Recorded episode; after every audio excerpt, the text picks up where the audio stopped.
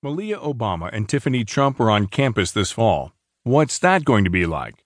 By Krissah Thompson in the Washington Post Style section. I'm Sam Scholl. For millions of young Americans heading off to college this month, the start of the academic year is an opportunity to continue a journey into adulthood, embark upon a period of self discovery, and prepare for the real world. But what of two students who enter campus life with the most famous last names in the world? Tiffany Trump, the youngest daughter of the current president.